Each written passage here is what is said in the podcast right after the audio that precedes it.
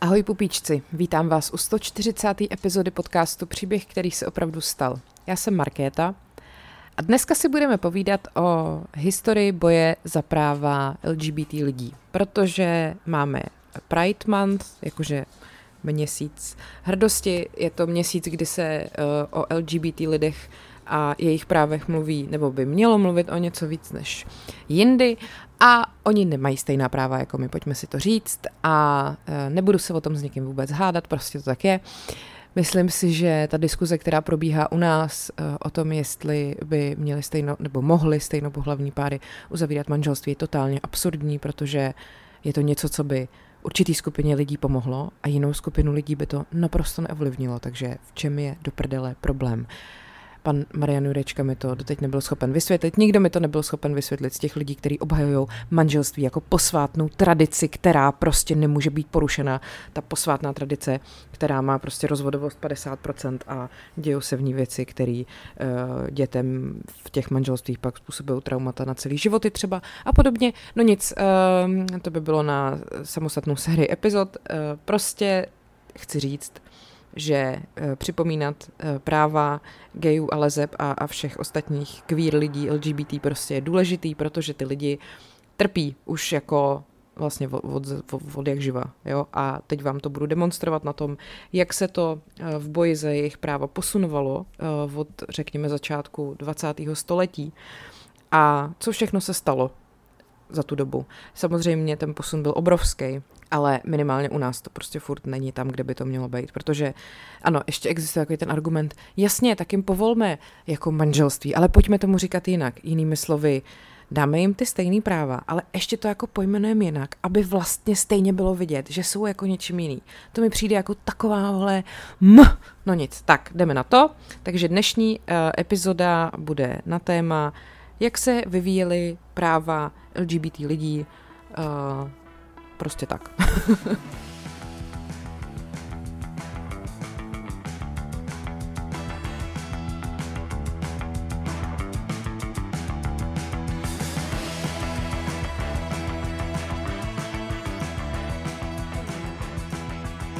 Tak, začneme rokem 1924. Henry Gerber tehdy za- založil v Chicagu Společnost pro lidská práva a byla to v podstatě první zdokumentovaná organizace, která se zabývala právama homosexuálů.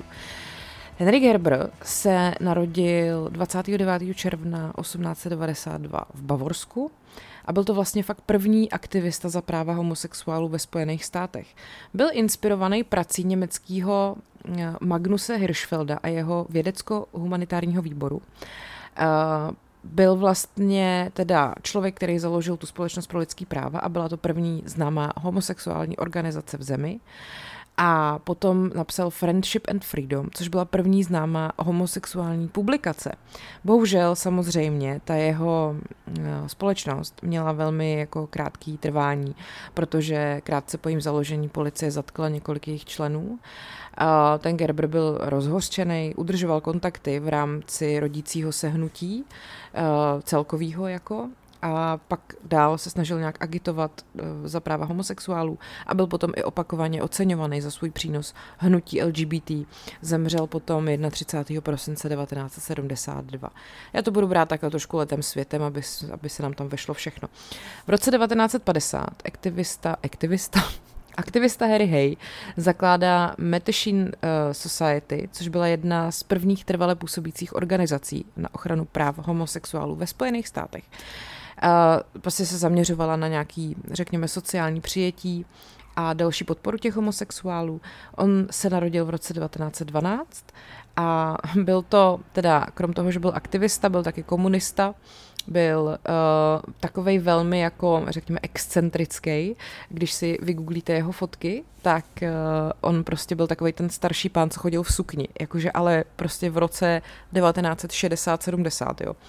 On eh, se narodil v Anglii v rodině vyšší střední třídy a vyrůstal v Chile a v Kalifornii. A od útlýho věku uh, tu svoji sexuální orientaci jako přiznával a dokonce uh, to velmi jako právě dával najevo. Uh, pak studoval na Stanfordu a pak se stal hercem v Los Angeles a pak vstoupil teda do komunistických strany USA a byl velmi angažovaný aktivista levicového hnutí. V důsledku společenského tlaku se dokonce pokusil stát heterosexuálem tím, že se v roce 1938 oženil se stranickou aktivistkou a adoptovali spolu dvě děti. A když teda poznal, že tady ta jakože léčba nepomohla, a to manželství skončilo, tak pak právě založil tu uh, Mattachine Society a zapojil se do kampaní za práva homosexuálů. To jeho um, rozvíjející se jako přesvědčení o tom, že homosexuálové jsou nějaká kulturní menšina, ho uh, vlastně vedla, vedlo to jako k tomu, že on se postavil proti tomu, aby jako homosexuálové byli jako asimilovaný jako ve společnosti. On měl takový trošku jiný postoj k tomu celému. Takže on byl jako v tom hnutí velmi známý uh, a byl zároveň jako kontroverzní. Jo? Byl označovaný za teda zakladatele moderního gay hnutí a otce osvobození gayů. A uh, kontroverzní na tom bylo, že on právě podporoval Severoamerickou asociaci lásky k mužům a chlapcům a protestoval proti zákazu uh, téhle skupiny účastnice průvodu Pride. Ta největší kontroverze samozřejmě spočívala v tom, že on se třeba vyjádřil eh, na podporu vztahu mezi dospělými muži a chlapci ve věku 13 let, jo, což prostě je úplně jako velmi mega totálně špatně. Eh, v tom kvůli tomuhle ho pak uh, různě jako vylučovali z těch asociací nebo prostě ho nebrali jako oficiálního gay aktivistu. Tak, Jdeme zpátky. Duben 1952, diagnostický manuál Americké psychiatrické asociace uvádí homosexualitu jako sociopatickou poruchu osobnosti.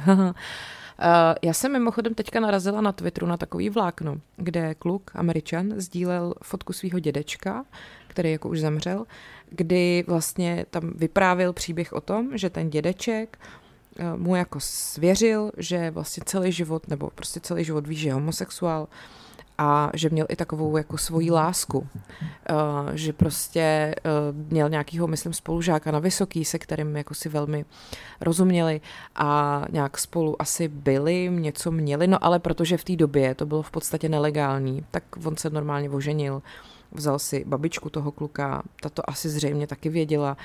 A jako takhle, tam prostě nebyla jiná možnost v té době, jo. Když jste prostě byli homosexuální, tak jste to jakoby uh, já nevím, jak to říct, překonali.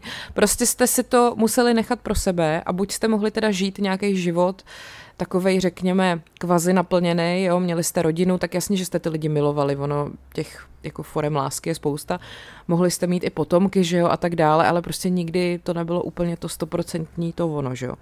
Uh, tak jenom takhle to prostě v té Americe vlastně všude asi ve světě fungovalo dokud se s těma právama nezačalo něco dělat. Prostě možná i vaši předkové byli homosexuálové, který hold to prostě nemohli říct světu a tak celý život strávili v nějaký jako lži. No, tak kor, když prostě, že homosexualita se považovala za sociopatickou poruchu osobnosti. 27. dubna 1953 prezident Dwight D. Eisenhower podepisuje nařízení, který zakazuje homosexuálům pracovat pro federální vládu s tím, že představují bezpečnostní riziko. Čurák pardon. Září 1955 v San Francisku vzniká první známá organizace na ochranu práv lesbiček ve Spojených státech. Jmenují se Cery Bilitis a pořádají soukromní společenské akce, protože se samozřejmě obávají nějakých policejních razí, různých hrozeb násilí a diskriminace v barech a klubech. Eh, v červenci 1961 Illinois se stává prvním státem, který dekriminalizuje homosexualitu zrušením zákona o sodomii. 11. září 61 na místní stanici v Kalifornii je odvysílaný první dokumentární film o homosexualitě, vysílaný v USA. 28. června 69 policie provedla razy v New Yorkském Stonewall Inn. Začínají protesty a demonstrace, které později se vlastně stávají podnětem pro hnutí za občanský práva homosexuálů ve Spojených státech. Ty stonewallské nepokoje uh, byly vlastně taková série spontánních protestů členů gay komunity v reakci právě na policejní zásah, který uh, se odehrál v tom Stonewall, v Stonewall Inn v Greenwich Village v dolním Manhattanu v New Yorku. Ty návštěvníci Stonewallu a dalších různých gay a lesbických barů ve Village Uh, se jako samozřejmě bránili a policie začala být násilná, takže ty nepokoje právě jsou považovaný za takovou přelomovou událost, která to hnutí celkově jako změnila. Uh, tam jako tehdy samozřejmě, když byly americký gay bary, tak to mohla vlastnit jenom v podstatě mafie, jo, když to tak řeknu. Byly jako v podstatě takový nelegální, skrytý a tak. Takže ty policejní razie v gaybarech v 60. letech byly na denním pořádku a v tom Stonewallu nad tím ta policie tak nějak jako ztratila kontrolu. Ta, to napětí mezi tou Yorkskou policií a těma homosexuálníma obyvatelema Greenwich Village propuklo v další protesty následujícího večera a pak znova o několik nocí později a během několika týdnů se potom ty obyvatele toho village zorganizovali do aktivistických skupin, které požadovali právo žít otevřeně, jakoby vzhledem ke své sexuální orientaci a bez obav ze zatčení. A ty nové organizace se soustředily na nějakou konfrontační taktiku, řekněme, a byly vlastně dokonce během několika měsíců založeny troje noviny na podporu práv gayů a lesbiček. A rok po tomhletom jako povstání u příležitosti výročí v roce 70 se v Chicagu, Los Angeles, New Yorku a San Francisku konaly první pochody Pride. A během několika let potom byly po, po celých Spojených státech a všude ve světě založeny organizace za práva homosexuálů a dneska už jako LGBT Pride známe prostě uh, všichni a je to právě každoročně v červnu na počest těch stonewallských nepokojů. Uh, dokonce v roce 2016 byl na místě zřízený uh, Stonewallský národní památník a pát 50. výročí toho povstání si připomněl odhadem asi 5 milionů účastníků. A vlastně 6. června 2019 se Yorkský policejní komisař James P. O'Neill oficiálně omluvil za činy policistů ve Stonewallu v roce 69, což je fajn, ale trvalo to prostě 50 let. Mm, dneska asi už jako takhle. Myslím si, že když je dneska Pride, tak spousta lidí na to má takový ten názor ve stylu, hej, proč to dělají, ty vole, všechny práva mají. No, jako by nemají. A, ale je to vlastně svým způsobem i připomínka toho, že ne vždycky je měli. A já si myslím, že je vždycky důležitý si jakoby připomínat, že ty práva máme a že to není samozřejmost, protože, jak vidíme na Ukrajině, ty věci se můžou velmi rychle změnit, jo? Tak uh, myslím si, že jeden pochod ročně nikoho nezabije. Tak, jdem dál. Uh, 1969 noviny Los Angeles Advocate, založený v roce 67, se přejmenovaly na The, Ad- The Advocate a je to právě asi nejstarší LGBTQ publikace, která začala vycházet jako zpravodaj Eh, byl vydávaný aktivistickou skupinou Personal Rights in Defense and Education. Jehož zkrátka je Pride, co zrovna takhle vyšlo. 28. června 1970 Členové komunity v New Yorku pochodují ulicema na počest ročního výročí nepokoju ve Stonehallu, Stonehallu, Stonewallu a uh, tahle akce je pojmenovaná Christopher Street Liberation Day a je dneska považovaná právě za ten první průvod hrdosti homosexuálů. 1973 Lambda Legal se stává první právnickou organizací založenou za účelem boje za rovný práva gayů a lezeb. Uh, Lambda se taky stává vlastně svým vlastním prvním klientem, protože jí odepřeli status neziskové organizace. A New Yorkský nejvyšší soud nakonec rozhodl, že Lambda Legal může existovat jako nezisková organizace. Děkujeme. Uh, 1. ledna 73 Maryland se stává prvním státem, který zákonem zakazuje manželství osob stejného pohlaví. Zajímavý, že do té doby to jako nebylo zákonem zakázaný. 26. března 73 první setkání organizace Rodiče a přátelé gejů, eh, která potom v roce 82 přešla na celostátní úroveň. Tak, 15. Eh, prosince 73 Americká psychiatrická asociace vyřazuje poměrem hlasů 5854 ku 3810 homosexualitu ze seznamu duševních chorob, poruch, chorob, ach jo, v diagnostickém a statistickém manuálu duševních poruch. Tak, 1974 eh, Kety Kuzačenko se stává první otevřeně LGBTQ američankou zvolenou do jakýkoliv veřejné funkce, zastává křeslo v městské radě města Ann Arbor ve státě Michigan. Taková jakoby malá funkce a je to úplně historický milník, ne? 74. Elaine Noble je první otevřeně homosexuální kandidátkou, která je zvolená do státní funkce do zákonodárného sboru státu Massachusetts. 14. ledna 75 je předložený první federální zákon o právech homosexuálů, který se zabývá diskriminací na základě sexuální orientace. Návrh zákona se potom dostává do soudního výboru, ale nikdy není předložen k projednání.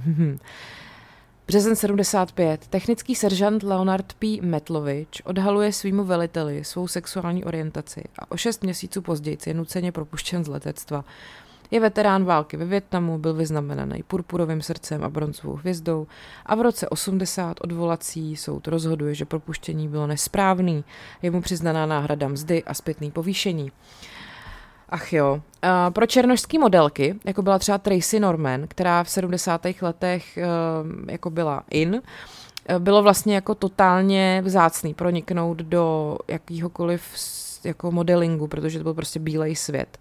V té době, že jo, nejen, že byli jako utlačovaný LGBT, ale samozřejmě, i když už jako oficiálně to tak nebylo, tak Černoši taky museli furt bojovat za svoje práva. Na to je výborný film třeba k KKK Clansman, jestli jste neviděli. Já myslím, že už jsem ho někdy doporučovala.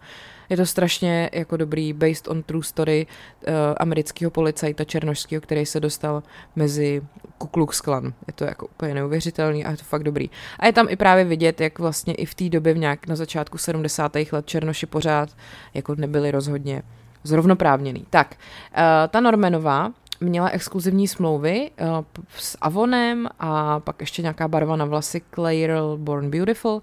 A nikdy nikomu neřekla, že navíc je jako kromě toho, že je chudák černoška v úvozovkách, tak je taky transgender a že se narodila jako muž. A když její tajemství vyšlo najevo, tak logicky samozřejmě v té době logicky té práce ubylo. Takže pojďme se ještě podívat na významné momenty z nedávné historie transgender jako komunity identity. Uh, 1976. Oční lékařka a profesionální tenistka René Richards eh, byla v roce 75, eh, podstoupila v roce 75 operaci změny pohlaví a nesměla kvůli pravidlu ženy narozené jako ženy startovat na ženském US Open. Ona tohle rozhodnutí pak napadla a v roce 77 potom nejvyšší soud v New Yorku rozhodl pro její prospěch. Uh, ona potom se účastnila US Open v roce 77, ale byla poražená v prvním kole. Jako tohle to je podle mě velmi tenký let, celá ta eh, problematika sportovců, transgender ve sportu, jo. Jakoby já nejsem jako lékař odborník, ale takový, to, takový ten čistě selský rozum samozřejmě vám jako říká, že fyziologie a fyziognomie člověka, pardon, muže a ženy je jiná jako nějaký hormonální uh, nastavení těch lidí je jiný. Muži prostě vydávají jiný výkony, podávají jiný výkony než ženy. Je to jako, hele, uh, nechci se do toho pouštět, nechci nikoho prostě urazit pro boha nebo nějakého jako to, ale tohle je podle mě fakt velmi jako kontroverzní. Ne, nedovedu si na to sama udělat pořádně názor, takže radši jdeme dál. Uh, 9. ledna 78 Harvey Milk je inaugurovaný do funkce městského dozorce v San Francisku a je prvním otevřeně homosexuálním mužem, který byl zvolený do politické funkce v Kalifornii. v listopadu je potom Milk a starosta George Moscone jsou zavražděný Denem Whiteem, který vlastně sám rezignoval na svoji funkci v San Franciské správní radě a chtěl, aby ho ten Moskoun právě znova jmenoval a pak si odseděl něco přes pět let ve vězení za neumyslný zabitý, zabití. Uh, film Milk tohle popisuje, hraje tam Sean Penn. Uh, v roce 78 Gilbert Baker, inspirovaný právě snahou Harveyho Milka vytvořit nějaký symbol hrdosti a naděje pro LGBTQ komunitu, navrhuje a sešívá první duhovou vlajku. Důležitý moment. 14. října 79 koná se první národní pochod uh, ve Washingtonu za práva lezeb a gejů. Odhaduje se, že se ho účastní 75 až 125 tisíc osob. 2. března 82 se Wisconsin stává prvním státem, který zakazuje diskriminace na základě sexuální orientace. V roce 83 Lambda Legal, jak už jsem o ní mluvila, vyhrává soudní spor People versus West, eh, první soudní spor o diskriminaci v souvislosti s HIV a AIDS. Vlastně šlo o to, že se sousedi pokusili vystěhovat doktora Josefa Sonabenda z budovy, kde léčil HIV pozitivní pacienty. Mimochodem, to je velký téma, já k tomu budu mít asi special epizodu v bonuse, kde chci právě řešit takový ty, řekněme, první bojovníky, nebo bojovníky, jak bych to řekla, prostě takový ty lidi, který hned na začátku, když se objevil AIDS, dokázali uh, jako pomáhat a nějak se v tom jako angažovat. A tady ten člověk, ten Joseph Sonaben, byl jeden z prvních právě. A ten příběh toho, jak ho vystěhovali v té budově, je velký a těch příběhů je samozřejmě víc, protože tehdy ten strach v té společnosti byl obrovský, když se vlastně HIV AIDS objevilo celý se to potom jako převtělilo v takový boj právě proti homosexuálům, protože se jako ukázalo, že se tam to šíří jako nejvíc ta nemoc. A bylo to jako hrozně těžký pro všechny. Já myslím, že jako bylo přirozený, že lidi mají strach. Samozřejmě, že strach je velmi jako, řekněme, krátká, taková zkratka jako k nenávisti a k nějaké jako diskriminaci. Eh, jasně, že za počátky tohohle toho bohužel souvisí s tou komunitou, ale jako pojďme si říct, že ta komunita nemohla za to, že ta nemoc jako vznikla, že, se jako, že, že existovala. Oni byli oběti té nemoci, o který tehdy nikdo nic nevěděl. Do dneška se nedá jakoby vyléčit, nebo jsou už nějaký snad náznaky, ale prostě mi to přijde hrozně jako hnusný vůči těm lidem, je jako z toho vlastně obvinovat, jo. Uh, třeba ten, že jo, eh, film Philadelphia s Tomem Hanksem je vlastně z části o tom výborný seriál na Netflixu, jmenuje se It's a Sin, v češtině to, myslím, byl by to hřích. Je to vlastně přesně o tomhletom období, o partičce kamarádů, který uh, žijou, v, tak myslím, v Londýně, ve městě a začne se právě ta nemoc jako šířit a jak oni se s tím jako vyrovnávají. Je to nádherně udělaný, zahraný, natočený, prostě ty vole, je to dojemný, vtipný, fakt vám to velmi doporučuju. Dozvíte se jako víc o té době, jak to tehdy fungovalo. Uh, a ještě Holston, to je taky seriál na tako, řekněme, z části tohle téma, tam hraje Juven McGregor, můj oblíbený, hraje Holstona, navrháře homosexuálního ze 70. let, který byl jako velký, velký jméno a pak vlastně taky měl tady s tím letím nějakou zkušenost, nebudu vám prozrazovat pointu, tak eh, pokud se chcete jakoby o té době a těch komunitách tehdy víc dozvědět, tak tyhle dva seriály jsou si myslím fajn. A ten Milk samozřejmě a ta Philadelphia, to jsou takový jako docela bych řekla uh, největší, nejznámější díla, které o tomhle tom byly jako natočený, napsaný. Tak, uh, takový ty nějaký klubový filmy bohužel neznám, jo. Zas tak moc do toho nevidím, ale tohle je prostě to, co si můžete schlídnout na Netflixu hnedka dneska třeba. Tak, uh, jdeme dál. 30. listopadu 1993 prezident Bill Clinton podepisuje směrnici o vojenské politice, která zakazuje otevřeným gejům a lesbám sloužit v armádě. To je geniální. A taky zakazuje ale obtěžování jakoby skrytých homosexuálů. Tato politika je známá pod názvem Don't ask, don't tell. Neptej se, neříkej. Eh, listopad 95 eh, v rámci zákona o kontrole násilné trestné činnosti a prosazování práva z roku 94 Vstupuje v platnost zákon o zpřísnění trestů za zločiny z nenávisti. Zákon umožňuje soudci uložit přísnější tresty, pokud existují důkazy, že oběť byla vybraná kvůli skutečný nebo domělý rase, barvě pleti, náboženství, národnosti, etnickému původu, pohlaví, postižení nebo sexuální orientaci. Haleluja. No a potom 21. září 96 prezident Clinton podepisuje zákon na ochranu manželství, který zakazuje federální uznání manželství osob stejného pohlaví a definuje manželství jako právní svazek mezi jedním mužem a jednou ženou. Zrovna byl Clinton, který je úplně vrcholnou ukázkou toho tradičního skvělého posvátného svazku, ty vole, jdeme dál. 3. prosince 96 havajský soudce Cheng rozhoduje, že stát nemá zákonné právo zbavit páry stejného pohlaví práva uzavřít manželství. Čímž se Havaj stává prvním státem, který uznává, že gejové a lesby mají nárok na stejná privilegia jako heterosexuální manželské páry. Ještě aby ne, jsou to stejní lidi jako my, platí daně, prostě by, by, bydlí jako ve stejných městech, žijou na stejné planetě, ty vole. Uh, jakoby proč by neměli mít stejný práva jako my, co teda jsme se narodili tak, že nás přitahují, přitahuje opačný pohlaví. Jakože být fakt diskriminovaný za to, že jste se nějak narodili a nikomu tím neubližujete, já se zase začínám rozčilovat, tak se zase uklidním a jdeme dál.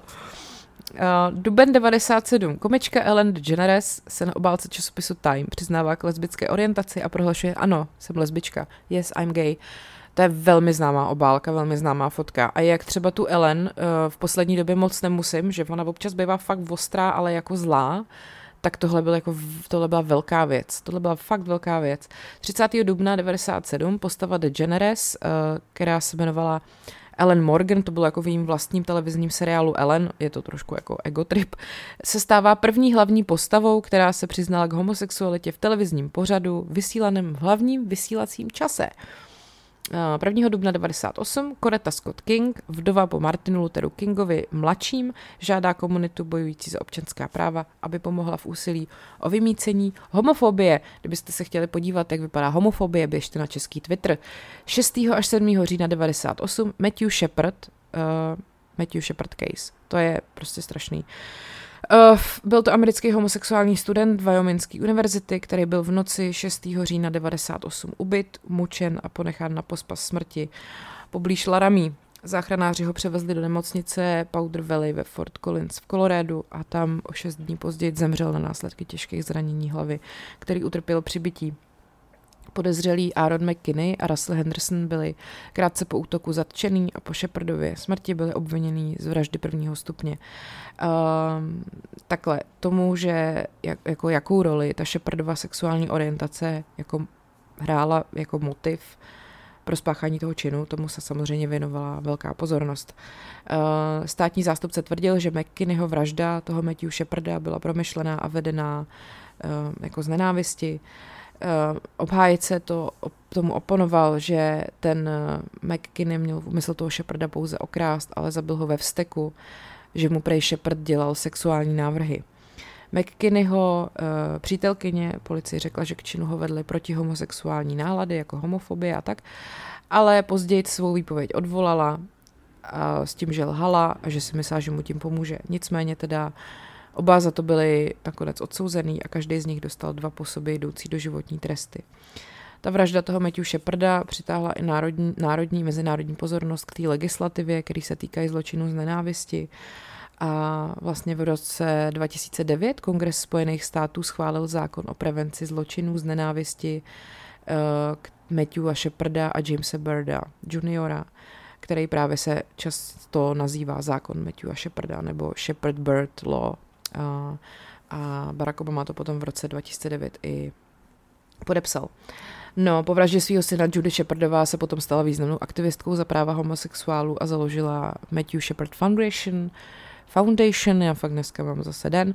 A ta Shepardova smrt potom inspirovala vznik filmů, románů, divadelních her, písní a dalších děl. Tak, vrátíme se zpátky. Červen 2003 nejvyšší soud USA svým stanoviskem ve věci Lawrence versus Texas ruší zákon o homosexuálním chování v úzovkách, který dekriminalizoval sexuální chování osob stejného pohlaví. Takže uh, to vlastně ruší i předchozí rozsudek Bowers versus Hordwick z roku 1986, kterým nejvyšší soud potvrdil zákon o sodomii v Georgii. Já už jsem to jednou říkala, prostě v Americe ty zákony fungují na principu těchto těch precedentů, takže uh, jinými slovy, když prostě se děje nějaký případ, tak oni na základě toho rozsudku toho případu, nebo toho, jak ten případ rozsouzený, pak vlastně postupují dál, jo, takže hej, eh, v roce 75 tamhle prostě se rozhodlo ve prospěch toho a toho, takže my potom takhle pokračujeme dál. Eh, děje se to teďka přesně, nebo dělo se to kvůli té legislativě o potratech v Americe, že jo, tam byl ten ten rozsudek uh, Roe versus Wade a to se furt jako mlelo dohromady do, dokola, protože Roe versus Wade byl první tenhle ten případ, kdy se vlastně rozhodlo jakoby ve prospěch řekněme v úzovkách potratu a pak na základě toho se uh, jakoby rozhodovalo dál. No, tak zpátky. Uh, 17. května 2004 se v Massachusetts koná první legální snětek osob stejného pohlaví v USA.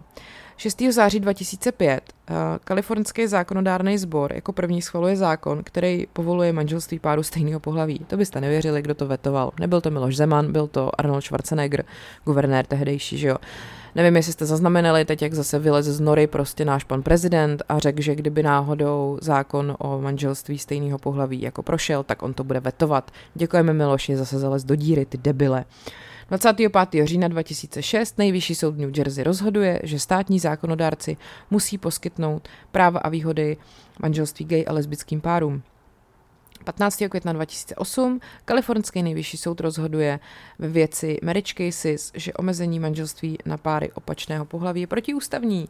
4. listopadu 2008 voliči v Kalifornii schvalují návrh 8, který znemožňuje uzavírání manželství osob stejného pohlaví. 12. srpna 2009 Harvey Milk je posmrtně vyznamenaný prezidentem Barackem Obamou medailí svobody. 28. října 2009 Obama podepisuje zákon o prevenci zločinů z nenávisti Matthew Shepard a Jamese Barrella, už jsem to říkala. Pak v roce 2011 uh, je zrušen zákon Don't Ask, Don't Tell, čímž končí zákaz uh, otevřené služby homosexuálů a lesbiček v armádě. Ty vole, chápete, že se to stalo teprve před 11 lety? 9. května 2012 Obama se v rozhovoru pro televizi ABC stává prvním úřadujícím prezidentem USA, který veřejně podporuje svobodu LGBTQ párů uzavírat manželství. A pak ještě ten samý rok se demokratická strana stává první velkou politickou stranou v historii USA, která na národním sjezdu veřejně podporuje manželství osob stejného pohlaví. 6. listopadu 2012 Tammy Baldwin se stává první otevřeně homosexuální političkou a první ženou z Wisconsinu, která byla zvolena do Senátu USA.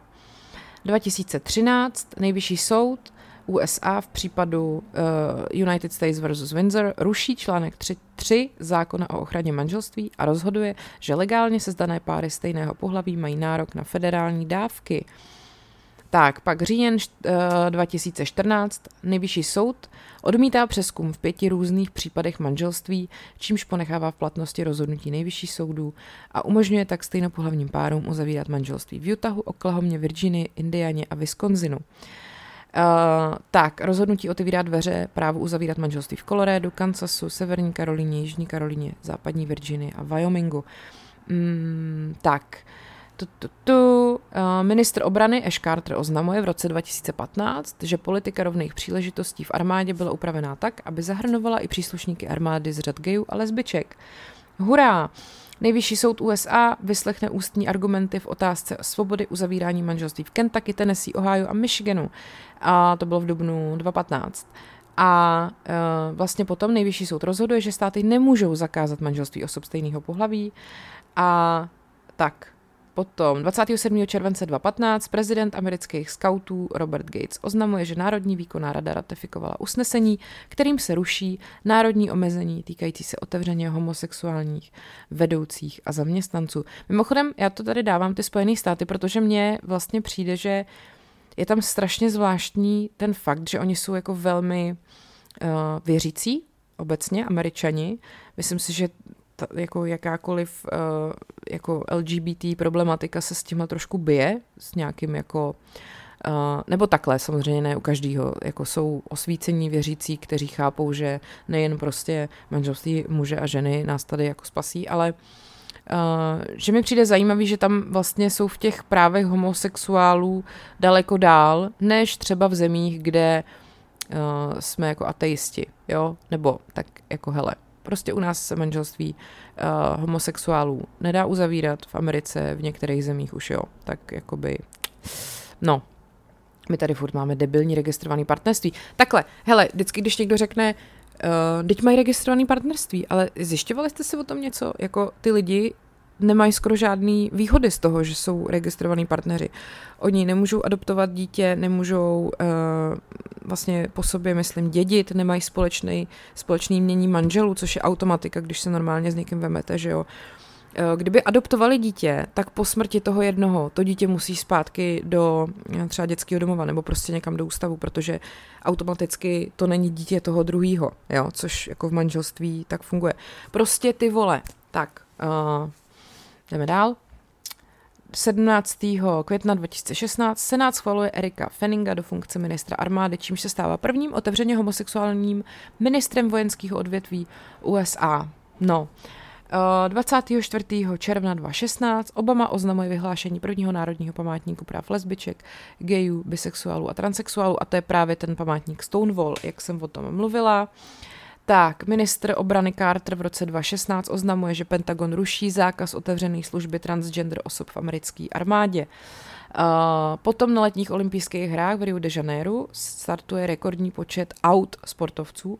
Organizace Human Rights Campaign odhaduje, že na olympijských hrách je nejméně 41 otevřených lesbiček, gayů a bisexuálů, což je víc, než bylo v Londýně v roce 2012, kdy bylo 23. Tak, uh, Kate Brownová v roce 2016 se stává guvernérkou Oregonu a je nejvýše postavenou LGBTQ osobou zvolenou do úřadu v USA. Jak to vypadalo všechno krásně, že jo? Teď skočíme do Trumpovy éry. 23. března 2018 Trumpova administrativa oznamuje novou politiku, která zakazuje většině transgender osob sloužit v armádě. Po několika soudních bitvách nejvyšší soud povolí, aby zákaz vstoupil v platnost v lednu 2019. Ach jo, uh, tak, Yorkský guvernér Andrew Cuomo podepisuje zákon zakazující používání tzv. strategie právní obrany gayů a transexuálů, takže žádá porotu, aby konstatovala, že sexuální orientace nebo genderová identita oběti je příčinou násilné reakce obžalovaného.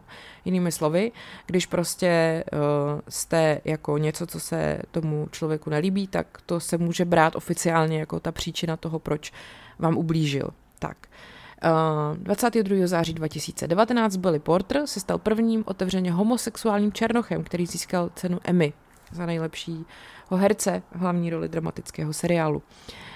Pak je důležitý milník 25. ledna 2021. Prezident Joe Biden podepsal exekutivní příkaz, kterým zrušil Trumpův zákaz právě týkající se vstupu většinu, většiny transexuálních američanů do armády. Jedná se o obnovení pozice, kterou předchozí velitelé a stejně tak i ministři podporovali. A to, co děláme, je umožnění všem kvalifikovaným američanům sloužit své zemi v uniformě. Tak, uh, uh, uh, uh, koukám, jestli tady ještě něco, pak je to takový to všechno možný, že kdo byl první otevřeně uh, gay, lesba na nějaký funkci, tak zase, když nebydlíme v Americe, tak to vás nemusí tak jako zajímat. Spíš mi dejte vědět, jestli by vás zajímaly nějaký takovýhle milníky, třeba jako co se týká Evropy a Čech, i když tady to, no, dobrý, uh, že bych to nějak jako zkusila zpracovat. Ta Amerika je v tomhle taková bohatá, jo, tam to nebyl úplně problém. Jo, víte, co mě hrozně štve? Takový to, když někdo eh, vlastně řekne, že už mají těch práv dost, teď, jako, teď, už, toho, teď už toho můžou dost, tak to jako stačí. To je prostě úplně jako zvrácený, ne? Si představte, že se takhle prostě, a spousta z vás, co mě poslouchá, to tak jako vy to žijete, že jo? Vy se prostě tak narodíte. Vy za to nemůžete. Vy se prostě tak narodíte. A pak kvůli tomu, jak jste se narodili, máte celý život nějaký omezení. A dneska už je to samozřejmě lepší, ale prostě kdyby to, kdyby to bylo před 50 lety, co jste se takhle narodili, tak vy prostě nemůžete mít rádi toho, koho chcete mít rádi. Mimochodem, já jsem včera před spaním nad tím přemýšlela a říkala jsem si, ty vole, zrovna v dnešní době, kdy jako se děje to, co se děje na Ukrajině, jako totální prostě nenávist, zmar, uh, nula lidství, my tady aktivně jako se snažíme zabránit tomu, aby lidi mohli provozovat opak. Jakože když to vemu velmi jako filozoficky, jako my zabroňujeme tomu, aby někdo někoho mohl mít legálně jako rád, být ve vztahu, který ho uspokojuje, který je právně OK, který mu nepůsobí v životě problémy. Tomu my bráníme v době, kdy se prostě dějou takovýhle věci. Neměli bychom naopak jako všechno, co je jakoby pozitivní a lidem to jako v životě pomáhá nějakým způsobem podporovat? Nebylo by to jako lepší třeba? Co? Ne? Hm? Nevadí. Vadí. Uh, pardon, já jsem se dneska několikrát rozčílila, mě to prostě nedalo, tak uh, ještě bych nakonec chtěla říct, že beseda, kterou jsme měli v Davidské kavárně s panem Padevětem, byla moc fajn. Bylo vás tam asi 60, takže mi to krásně jako vyšlo na počet a na místa. Jsem si úplně libovala, jak jsem to krásně zprodukovala. Mluvili jsme spolu asi hodinu, tak jako, že jsme si povídali s panem Padevětem, lidi do toho vstupovali nějakýma různýma poznámkama, řešili jsme druhý, třetí odboj, ale tak jsme odbíhali i k současnosti u nás a k tomu, jak se děják učí ve školách. A bylo to taková jako všeho chuť, podle mě příjemně strávená hodina, i ty ohlasy jsem na to měla hezký, takže bych možná někdy zkusila uspořádat něco dalšího. Samozřejmě jsem úplný kůň, že jsem z toho neudělala záznam, že jo? Mohla jsem tam jenom prostě před nás šoupnout Fifine a mohli jste si to poslechnout všichni, no tak příště, jo? Tak, eh, tak jo, tak se mějte hezky, a je váš život příběh, který se opravdu stal.